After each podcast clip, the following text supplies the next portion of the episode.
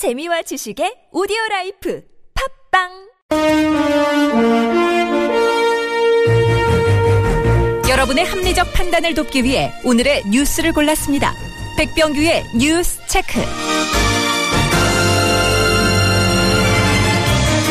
네, 시사평론가 백병규 씨 나오셨습니다. 어서 오세요. 안녕하십니까. 네, 자, 첫 소식은요.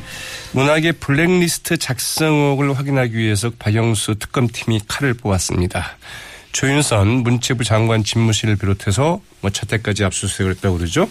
이 블랙리스트 그 작성과 관련된 그 문체부 예술정책국 등을 오늘 그 전격 압수수색을 했는데요. 그러나 블랙리스트 그 작업을 했던 것으로 알려지고 있는 문체부 예술정책국 예술정책과의 컴퓨터 두 대의 하드디스크 이미 지난달 초 이 교체가 됐다는 언론 보도가 나왔습니다. 음, 예. 한겨레는 그 당시 그 사정을 잘 아는 문체부 그 관계자의 그 말을 인용해서 이 블랙리스트 업무를 담당했던 그 예술정책과의 그 사무관이 지난달 초 그 윗선의 지시로 자신의 컴퓨터를 포함해서 그 두 대의 그 하드디스크를 교체했다고 보도를 했습니다. 이 문체부 관계자에 따르면 서울중앙지검이 그 미르와 그 K스포츠재단 그 설립 및 그 인가 과정과 관련해서 그 문체부 다른 사무실을 압수수색한 지난 10월 27일 엿새 뒤 그러니까 11월 2일 이들 컴퓨터의 그 하드디스크 그 자체를 없애버렸다고 합니다. 증거인멸 의혹은 뭐 이렇게 되면 나올 수밖에 없는데요. 해당 사무관은 뭐라고 합니까?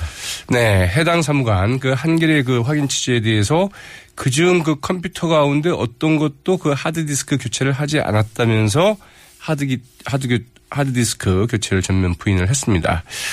그러나 그 한 언론이 그 취재를 하자 이 사무관이 그 윗선에서 그 시키는 대로 그 하드디스크를 무단 교체했는데 어떻게 하면 좋겠느냐고 그 울고 불고 난리를 쳐서 모르던 사람까지 다, 다 알게 됐다는 게 그 문체부 관계자의 그 증언이라고 한겨레가 보도를 했고요. 예. 게다가 그 한겨레 그 확인 취재에 대해서 그 담당 주무관 이렇게 이야기를 했습니다. 이 사무관에서 그 들은 이야기를 보안 담당자에게 그 전달만 했다.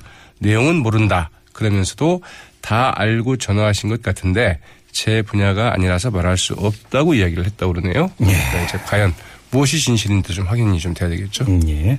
특검이 김기춘 전 청와대 비서실장을 정조준하고 있다고요? 네, 그렇습니다. 그 박영수 특검팀 오늘 그 이제 문체부 장관실과 그 사무실 그리고 그 김규춘 전 비서실장 자택 등 10여 곳에 대한 이 동시다발적 압수수색을 실시를 했죠.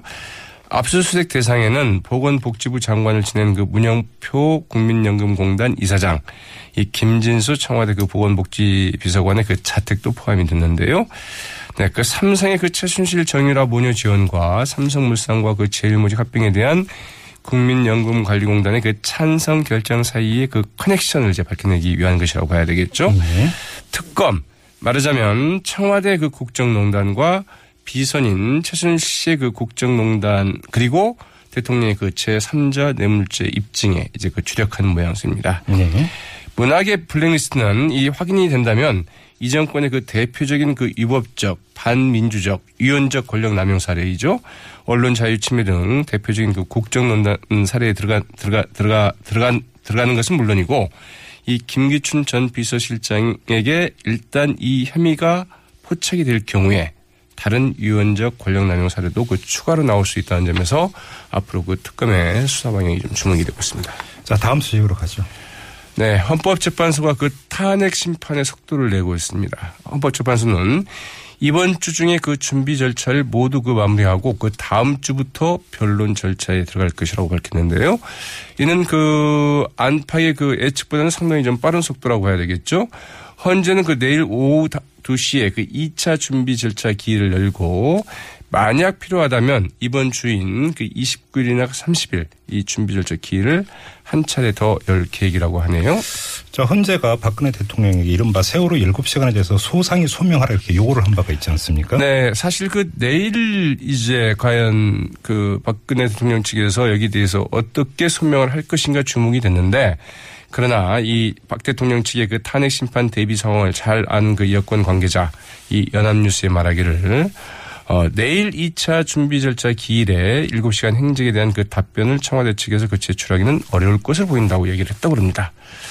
현재 그 청와대와 그 대통령 그 대리인단 이 참사 당일 대통령의 그 시간대별 업무 내역과 유치 등을 그 정리하고 있는데 시간이 더 필요하다는 입장이라고 하네요. 그래요.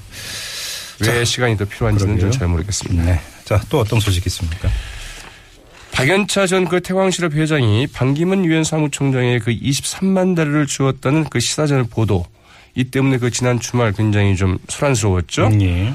어, 여기에 대해서 그 반기문 유엔 사무총장은 이제 그 전면 부인하고 나섰는데 이 기독교 방송 CBS가 오늘 복수의 그 전현직 검찰 고위 관계자의 그 말을 인용해서 이 박 전 회장은 그 2009년 검찰 수사 때 이 수사에 협조하지 않으면 그 딸들도 처벌하겠다는 그 압박에 돈을 준 정치인과 관료들 30여 명이 그 명단을 작성해 제출을 했고 네. 이른바 박연차 리스트 인 셈이죠. 예, 예. 그 리스트 안에 반기문 유엔 사무총장 이름도 들어 있- 있었다고 이제 그 CBS가 확인 보도했다고 그럽니다.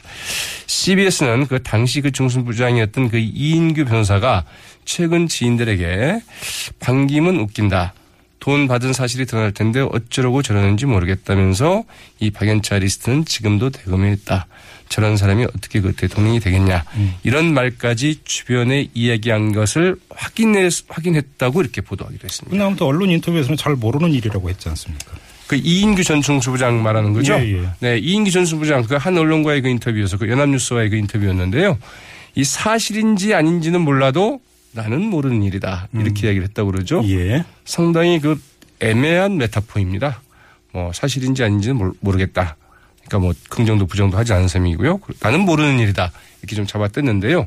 그다음 뭐 지금 알고 있다는 얘기인데 이제 여기에서 이제 이렇게 얘기를 하고 이제 공소 시효 문제가 좀 남는데요. 이 시사저널 보도에 따르면 그 박연차 전 회장이 그 반기문 유엔 사무총장에게 그 20만 달러를 준 것은 외교장관이던 시절인 그 2005년이었고요. 3만 달러는 그 유엔 사무총장 취임 직후인 2007년에 주었다고 그러는데 뇌물 공여는 공소시효가 7년이라고 합니다. 이미 끝난 거죠. 그러나 그 뇌물 수수는 공소시효가 그 15년으로 바뀌었다고 하네요. 예. 아직 공소시효가 좀 남아있다고 하죠. 알겠습니다. 자, 뉴스 체크 여기까지 진행하고요. 수고하셨습니다. 고맙습니다. 네, 시사평론가 백병규 씨였고요.